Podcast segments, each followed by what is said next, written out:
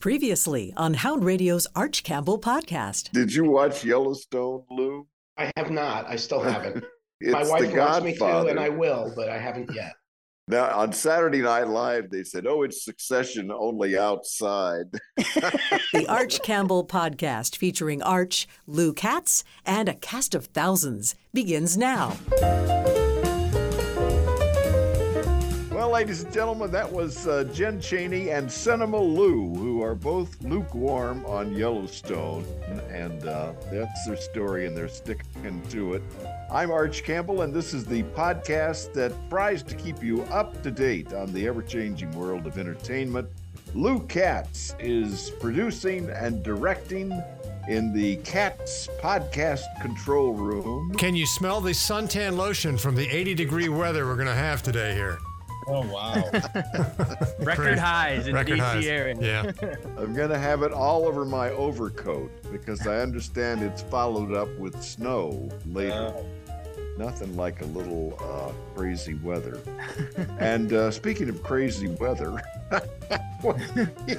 we are so excited to bring back two of our favorite guys. First of all, in LA, where he reviews for Observer.com and teaches at Emerson College. Let's welcome Mr. Oliver Jones.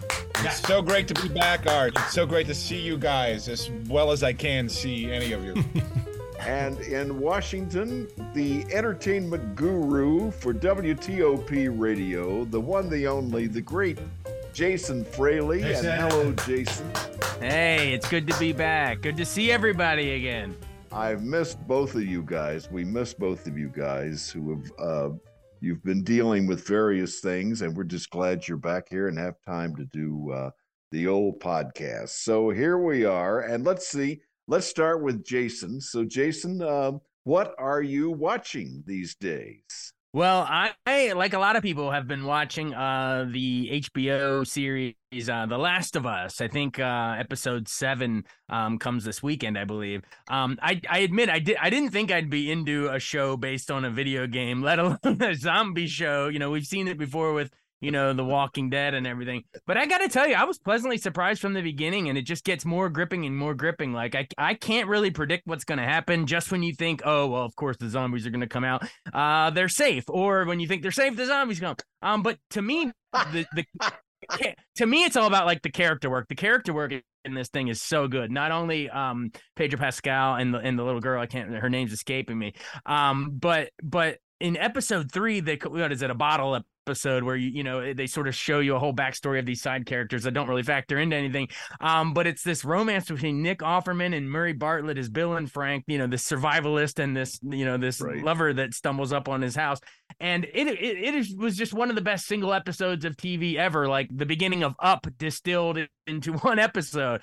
Um, Wow. episode five, they wowed me again with Lamar Johnson as Henry and his young son, played by a Bowie, Maryland native, a little kid named Kevin uh, Montreal Woodard, uh, local kid, and just, those two ex- episodes alone just showed me that that this show is sort of working on a different level than than typical genre horror stuff. I'm kind of with you. I've just resisted it. I just, oh God, another one of these apocalypse with zombies. But uh, okay, you're selling me. I'll oh, so you haven't try. started it yet? You haven't I started have not. No, no. I'm the last of the people watching the last of us. you truly are the last of us arch you are you i am legend arch is legend um but I- on a on a on a lighter note um i know for a fact arch you're watching shrinking on apple tv plus which is that is Yes, I that is love- scratching I'm- our comedy itch. I love that show with jason segel as the stressed out therapist working for harrison ford. He sort of has that harrison ford has that dry humor. It's good to see him in that role. Jessica williams from the daily show. Christa miller from drew carey show as his neighbor um, I, I I'm loving it. I it, it is like the that is my like lighthearted watch of of the week every week. It's some of the same people with uh, Ted Lasso, and it's got the style of Ted Lasso, and it's got the music and the look, and uh, yeah, they really know what they're doing. I just, I'm such a fan of Shrinking. I live for what is it, Friday nights that it comes. Oh yeah, it, it's on Fridays for sure, and it's just Although I resent that I can't binge it all at once. I know. I guess we're we're all caught up now because they drop it in weekly installments now. But you know we did? Speaking of binging, uh, after my wife and I watched Shrinking, we we got all caught up and we're like, we need more Jason Segel. So we spent, and, and also there was a Valentine's Day week, so we we ended up going into, back to Jason Segel's rom coms, like the Five Year Engagement with Emily Hmm. Blunt, and what was it? Um, Forgetting Sarah Marshall. so we had we've done we found some other Segel in between our Shrinking Segel. Forgetting Sarah Marshall. I, uh, I I I think it's really tragic, Arch. You've gone your whole life waiting for weekly television shows, and suddenly you just can't handle like waiting one week for your Apple show. Like, what's happened to you, Arch? Well, I can't handle the much truth. ask. Yeah, Arch acts like he was binging MASH in the 70s. Yeah. What is this weekly stuff? This newfangled weekly stuff. on my VHS. So, Oliver, what's going on in LA? I uh, on a completely different note, uh there's a um new uh um documentary series on Hulu called um Stolen Youth uh inside the Sarah Lawrence uh cult uh Oh, which was just uh devastatingly good journalism. I started to believe what he told me about me. He's been charged with starting a sex cult. Claudia was an escort. In his mind, she owed him money. My jaw hit the floor. She was giving him millions of dollars. I mean, I feel like so many of these stories now, Arch, are being told in the style of podcasts, which have come to sort of drive me crazy. The the sort of rhythm uh, and kind of teasing out of of the um the the true crime podcast. So to have a story like this presented in a very sort of humane journalistic manner that really digs into the story of a guy you know of of someone's dad sleeping on the couch of the of the center room of your dorm uh and cooking occasional steaks to being um uh basically a sex guru of a cult uh that has stolen half of your friends is a Hmm. devastating story and uh and so um humane and sad uh and just very well made i really highly recommend it Some Wow. of these things, I mean, you can't believe uh, because th- this is a true story, yes and that's that's the thing. Wow, how did that happen? Yeah, I mean, um, it's and and it's it. You know, we've all been insecure college students, right? So, so the idea Right. of uh, a man preying on the insecurities of of sophomores uh, at a liberal arts school is is very uh, powerful, and and uh, and the the the story is just very well told. And then on a completely different note, on the comedy front, I'm getting caught up on um on a show from earlier this year uh, called um, "This Fool" on Hulu, uh, which uh, takes place in um, in South Los Angeles. It's the story of um, two cousins, one of which is uh, freshly out of jail, and the other one is his caseworker at a um, cupcake, uh, like a gangsters to uh, uh, becoming citizens cupcake company in South LA. And my God, it is hilariously funny and such a wonderful anecdote. Um, you know, in its in its portrayal of Los Angeles to what we uh, Uh. typically get. My cousin spent the last eight years in prison. Sorry, I'm late. People love buying cupcakes from ex-gang members. Boy, oh boy, these sure are some yummy cupcakes. Bitch, do you want me to relapse? You buy a cupcake. Thank you. But if you're looking for some good uh, off-color laughs, uh, I'm look. Uh, I, I suggest uh, this fool on Hulu. I am- Oliver, I just looked it up on IMDb and laughed out loud at the the log line description. And I don't know, Lou, if you're gonna have to bleep this, but here's the official IMDb log line: yeah. a punk ass bitch with a heart of gold. Yeah, that's exactly right.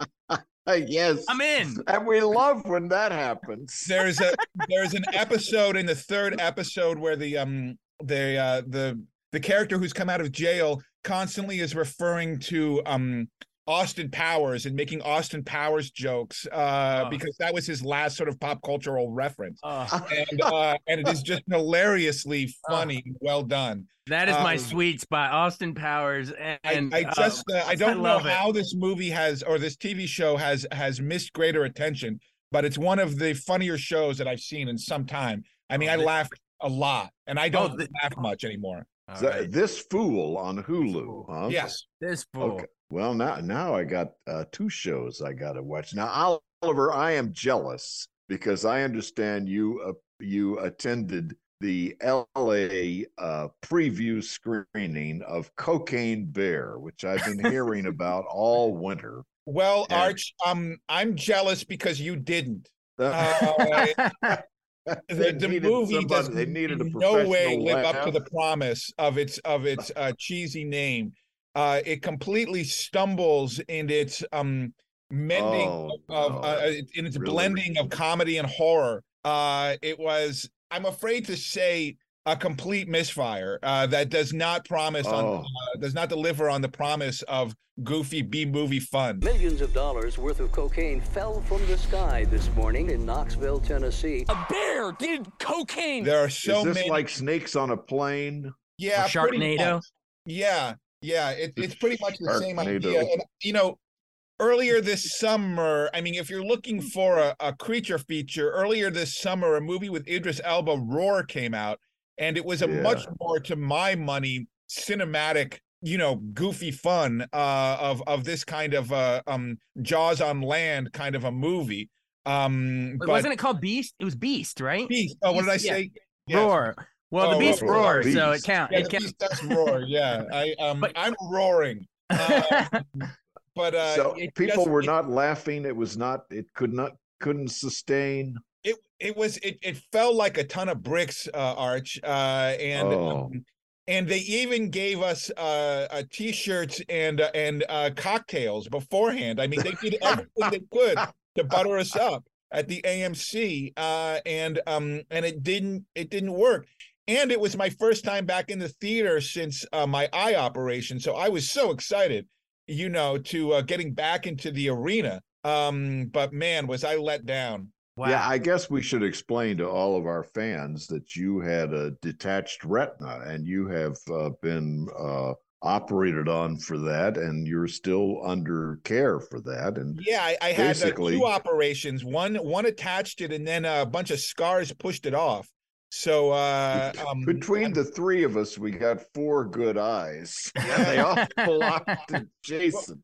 I'm proud to say, Arch, I'm a second uh, generation uh, one-eyed critic.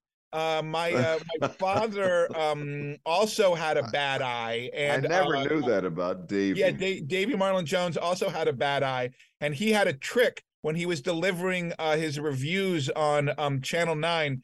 He would aim his dead eye, his bad eye, straight at the camera at all times, and he would Uh-huh. read his script with his other good eye. He Oh, basically man. looked like a muppet who was trying to, me- uh, you know, hypnotize you. Um, it was. Now- it was can I? I want to back up just very quickly about Cocaine Bear because what got me interested is it was based on a real story in 1985. A drug runner was flying a plane over the woods in Georgia and he had to dump all of his cocaine because something happened and a bear ate it. And that's the basis for this movie.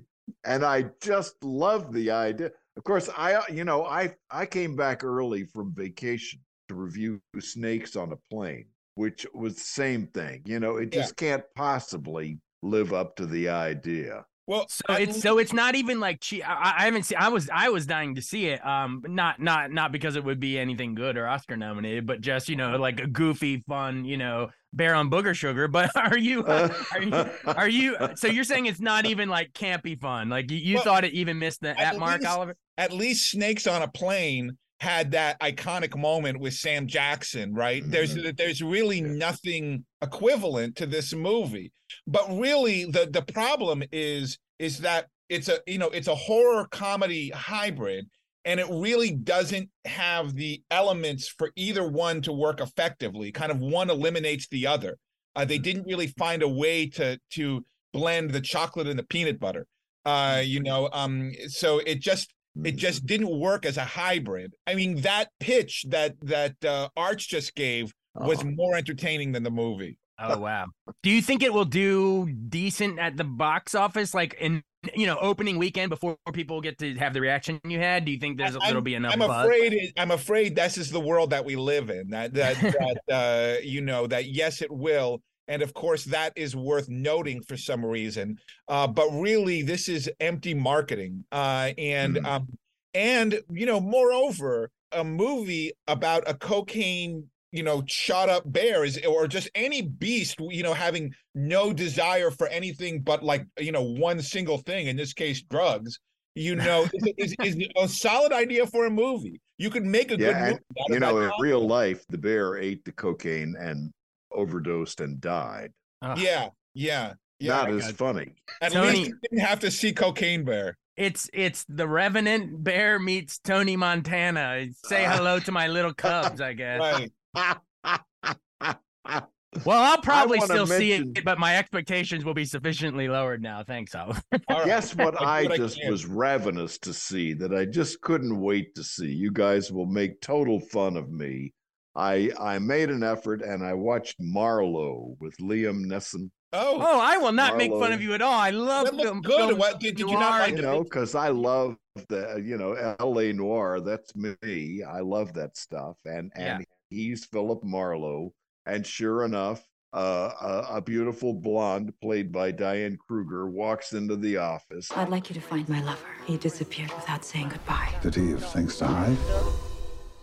Haven't we all? and he goes looking for him. And uh, one of the places he goes is uh, an exclusive club where uh, some bad things are going on. And Danny Huston is uh, running the club and and is channeling uh, his father almost in Chinatown. And they shot it in Spain because Spain looks like L.A. in 1939. And oh man, and and it just doesn't have one spark to it. oh it's like, oh yeah, No. yeah. Here comes the oh, and Jessica Lange, she's the mother, and she's doing surreptitious things, and oh, there's you know, and it's it's just it never goes anywhere. It never catches fire. It's it's too predictable. It's too. Mm. It's like a, a fourth generation Xerox. Ah, For my money, Arch, uh, John Huston's Noah Cross in Chinatown is the greatest bad guy in the history of movies. Yeah. I, uh, you can't he's the argue that. You can't argue that. Uh, Yeah, he's he- he's the right up there. Resonates the most, you know. Wow. and really it- and disappointing. So, you know, they that. probably made a mistake by uh, referencing that because Mhm. then you're remembering better movies. And Yeah. I'm thinking, oh, it's going to be The Big Sleep, and it's going to be uh, The Maltese Falcon, and all these movies I love, and and it just it. Uh, Liam Neeson is is good, but he's he he's kind of like uh, going through the paces. Yeah. Well, isn't thing. isn't Danny Huston in the movie? Isn't he related Danny, to John yeah. Huston? Yeah, yeah, yeah. He's Yeah. he's his Yeah. Danny. Yeah, yeah. Danny, and you know, Danny, uh, when he speaks, it's like they they channel John. He's channeling his father. He, Yeah. He's moving his mouth and his and his Yeah. face looks like his father. Yeah. I thought it was lousy. Ah, well, there's nothing worse than a a, a movie or a genre a genre that you love and then you, you you're all hyped for it and then it lets you down. But I, I agree with Oliver. I mean, Noah Cross is one of the great villains, and and I know how many decades later, but I'm still not going to spoil the twist because it's so rotten and so awful that if you're watching it, I don't want to spoil it. But it is a tragic ending, but one of the greatest screenplays ever. At how Robert Towne unravels that. And um and also the name Noah Cross, right? It's like Noah, Uh-huh. Noah's Ark Cross, and it it's almost like it foreshadows the water, you know, the water Yeah. that that's getting Yeah. moved around to LA. Yeah. What what a piece of work! What a piece Well, of of course, that ending that you refer to, Jason, was not in the screenplay. That was uh, that was Polanski adding that in his own uh, bitter, as as Yeah. uh, Pauline Kael calls it. Uh, he ends it with a gargoyle smile. Uh, Wow, and, uh, boy. that, that is that is the ultimate gargoyle smile. The ending of that movie. And is that Uh, because of the tragedy that he had just gone through in real life? He couldn't have a happier. Yeah, yeah, Yeah. Well, damn. Well, isn't this new Diane one? Isn't Kruger. Marlowe directed by Neil Jordan? Crying Game. yes, that's right. yes, yes, it's Neil Jordan. And And, still uh, not- uh, Diane Kruger drives, uh, you know, a kind of a cream colored, I think it's a Packard convertible uh, that almost looks like the exact same car they're in at the end of Hmm. Yeah. Chinatown. So, too many references. Well, it sounds like you were uh, hoping for the big sleep, but you got less than the two Jakes. it gave me the big sleep. Yeah. it put me to sleep. Did either of you watch Sharper on Apple No, but I want Uh, to. Julianne How is it, Moore. Arch? How is it? Uh, you know, it's it's con man. Sharper, uh, Sharper actually refer. Remember uh, the Lady Eve and their card sharps. Yeah, yeah. You know, Sharper The Preston Sturges like, movie? uh, Yeah. grifter. Yeah. So Sharper, they're con people. So Yeah. it starts out uh, with um, uh, a cute couple. They meet. It's uh, Justice Smith and Briana Middleton, and um, they're shy and they get together and they're having an affair and they're bonding. And suddenly her brother is in trouble and she needs a lot of money. He says, Well, I can get you a lot of money. Well, I need $350,000. Oh, that's no problem. My father is John Lithgow. He's a billionaire. So he gets the 350,000 and she disappears. And that's how it starts. Mm. And then the next con is the guy who taught Briana how to con. And then the next con is uh, Julianne Moore, who's conning John Lithgow. And it goes around and around and around and uh, ties itself up at the end. Detective, can we talk about this? I'm going to pay you for your time. Stop. He's not a cop. This is what my son does. He plays these games. All that work for $1,000. If you're going to steal, steal a lot. You cause your mother anguish, and I will not have it. She wants me gone. How do you think this ends? Not well. And I cut, you know, for 90 minutes on streaming on Apple, I thought it was pretty good. All right, we'll have to check it out. I've been looking for Apple shows to watch because you know uh, Ted is coming back now, so it's Apple season. So we've um we have Apple picking season. It's apple picking season. Uh, I uh, I tried out the uh, Octavia Spencer show. Um, uh, that was sort of a a, a podcast, uh, murder podcast show, and again, it reminded me how much I dislike true crime murder podcasting. Uh, I, I I could not connect. Uh, Truth be told, is the name of the show. I could not connect with it at all, uh, and it made me uh, hungry for some Lasso. Man, I, I Well- wanted to well, watch. I try wanted to watch that too. Say Are you Arch? watching Shrinking, Oliver? No, I haven't. I'll, I'll have to try it. I had read some not great reviews, so you- so you're kind of changing the tide on that. on Both that of us. Uh, we're Yeah. we're high on Shrinking. Oh, I, I really and it, like and it. it's Ted Lasso. I mean, it's Right. Ted. It's Lasso like. Oh yeah, gi- It- give it a shot and see what you see what you think. See what you think of. All right. I'd be interested. But you've that's twice now in this show you've mentioned um shows based on podcasts and stuff, and that that sparked something about. Uh, we went back and re- revisited something that came out like a year ago. I think Arch was more high on it than other people. But Arch, remember that BJ Novak thing, Vengeance, about the guy going Oh down? yeah, yeah, yeah. podcast? Loved it. I was Loved it. pleasantly surprised by that. I I really enjoyed it. I put it at, on my ten best list last year. Oh, you did? Oh, cool. Yeah, Well, you know. Yeah, I, I I- I'd heard mixed things, and when I sat down and watched it, I was like, "This is really well done." I maybe it has that whole Texas angle you like too, but I yeah, I thought I- even the know, family of the people they kind of surprise you. They they don't cut they don't paint Uh-huh. the family as a you know cookie cutter just southern bumpkin or whatever. They're there you know there's some meat to them as they're sitting in the what is it the Whataburger. I, Yeah. I like that show. I like that movie. Vengeance. I liked yeah. it a lot less than you guys. To me, uh, everyone talked like a bunch of Texas philosophers in a manner that L train riders in Brooklyn think that people in Texas uh, talk. You know, Well, you um, need to go and visit Marfa, Texas. okay, all right. Which is which is uh, like Austin on steroids. Marfa is very hip and cool, and that's the way everybody talks there. And you need to go there. I need. That's I where they need filmed- Arch, I need you to be my yeah. Texas guide. I need you to show me Yeah. the your your your See, home state. On on our way to L.A., Yeah. we'll Yeah, stop off at absolutely. That'll be our Marfa. it'll be our stopover. Well, Marfa, of course, is where they shot Giant, my which is too, still my. I mean that I think George Stevens is uh, the one of one of the most underrated of the great directors. He he does he's nowhere on um AFI top 100 list. He's nowhere on Sight and Sounds list when they do this stuff like and he was considered a great director back in the day, but man, A Place in the Sun and Giant and Shane and like he's done so much great stuff. I want to hold him back up. So maybe we need to go back to Marfa and uh and do some, you know, stumping for old Stevens. Uh, Jason, you you met George Stevens Jr. and, and know him fairly well, right? He's Yeah. here in Washington, and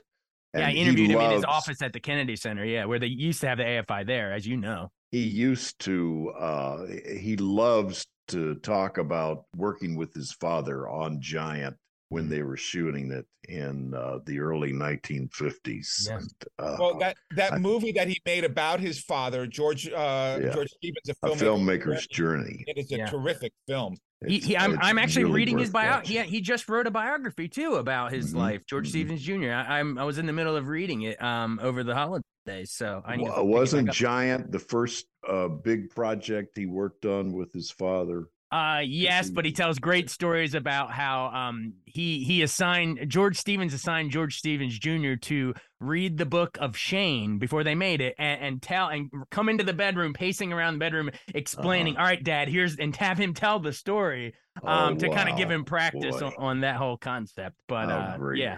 That's neat. I So love should all we that. talk about award season? Should we bring up award season? Let's do it. Why not? you, you take it, Jason, because award season this year makes me sick. well, it's just I'm it's got sick of it. It's gotten so long. I mean, the Oscars aren't till March 12th, and thankfully that's earlier than last year's pandemic delayed season. But it's just it's gone on so long. Like it to me, it needs to be like okay, the year's over in December, and then January is the awards, and then we move on. Like we're, we'll be three months into a new year of Yeah. movies, so it just doesn't make sense. But I am like a big Oscar horse race guy. Oliver's not, but I, I do kind of enjoy it. The But um, savant, the Oscar savant. well, we so can to ask me, you any question about Oscars in a year, you can yeah, say, say a year right now. I'll tell you the best picture. Boom, let's do it. 1954. 54 was on the waterfront. I ah. gotta keep I gotta keep that quick. Oh, you didn't know that little skill there, Oliver? Oh yeah, I don't know No, why. no, I didn't know you were Oscar Rain Man. Throw another Oh. one. That was 88. and by the year, by the way, those are the years the movies came out. None of this, you know, Super Bowls in January, Oscar yet. But uh anyway, so this year though, no one wants no one cares about that. This year, it's everything everywhere all at once just won at the Directors Oh. Guild this past weekend. oh, I'm beating, so sick of that movie. I know Ar- People Arch was walk out of that and they say, "What the hell was it?" I know. Ar- Arch People Arch does not it. like it. I saw it um long after I saw it like late December, Oh. right before I was making my best list. And you know what? I was like, okay, you know, I I get the ambition and the, the creativity. It literally is like the most bonkers movie ever I can imagine. When they're literally the title lives up to it, right? Is like they're throwing everything everywhere at Ah, at the wall. ah. But um, I don't know. I kind of put it at the bottom of my top ten list. I wanted to acknowledge it, but like I I was rooting for I don't know. I, I like I was hoping Spielberg's Fabelmans might win at DGA Yeah. and have a, a shot in the race here. But I think Is- is everything he everywhere is going to. director. You think Spielberg will think director? I don't know if he will now. Like I think that was the one category that Fabelmans might have had, but uh, DGA usually lines up with the eventual uh, Oscar director winner and everything. The Daniels won for, at the DGA for everything everywhere. So uh, the only whale movie, the whale movie. I went to a screening in person, and I wanted to leave. Ten minutes into the movie, I wanted to leave.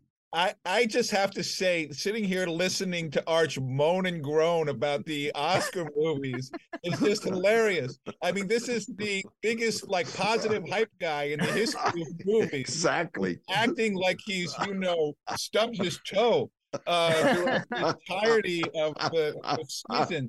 I got to remind you, Arch, just look Uh-huh. a little bit left of center, just look a little bit outside of the box. The foreign films this year are very interesting and very much worth seeking out. You know, at the um uh opening uh in the beginning of March at the at the AFI Silver is the Irish film The Quiet Girl, which I just found quietly stunning and and, and incredibly moving. Um, also, right now, there's the Belgian film that was uh, nominated Close about, uh, about yeah. childhood friendship between two uh, boys and navigating that. Uh, a film that I also found very moving. So I think we just kind of have to step away from the hype machine and see that that that in the documentary category, in the international film category, there are some really Two guys are talking. One of them said, "Did you like that Belgian film?" He says, "Well, close." well, speaking of international films, speaking of international films, uh, All Quiet on the Western Front, the remake, just won the I top prize. that. Uh, that one, that that. one, that one at the BAFTAs. So you know, Arch, if you're looking for maybe a more traditional, uh, you know, alternative to the bonkers, wacky, everything everywhere, um, maybe All Quiet on the Western Front would. I mean, what do you guys think? Does, could it build momentum to win at the Oscars? I really don't know. No, I mean, no, um, I, I personally think. Well, this coming weekend is going to be a big uh, be- uh, a bellwether. We'll be able to tell because the SAG Awards are. Sunday, and I think I don't know everything everywhere. You know, a big diverse cast, uh, Asian cast. Uh, to traditionally, I feel like in the last couple years, they those do well. You know, at at, at the SAG. So I think that might win right. SAG and Michelle Yeoh, and it- they were so great. So I think they might win there. Um, but then the PGA awards are also this weekend. Um, which um, if the Fabelmans, I mean, I feel like that- that's the Fabelmans' last shot to get back in this thing. Or even I'm even hearing buzz that Top Gun Maverick could pull it out because uh, Spielberg went, went up to Tom Cruise at an event. I saw the viral clip of it, and Spielberg thanked Tom Cruise for quote saving Hollywood's uh, butt.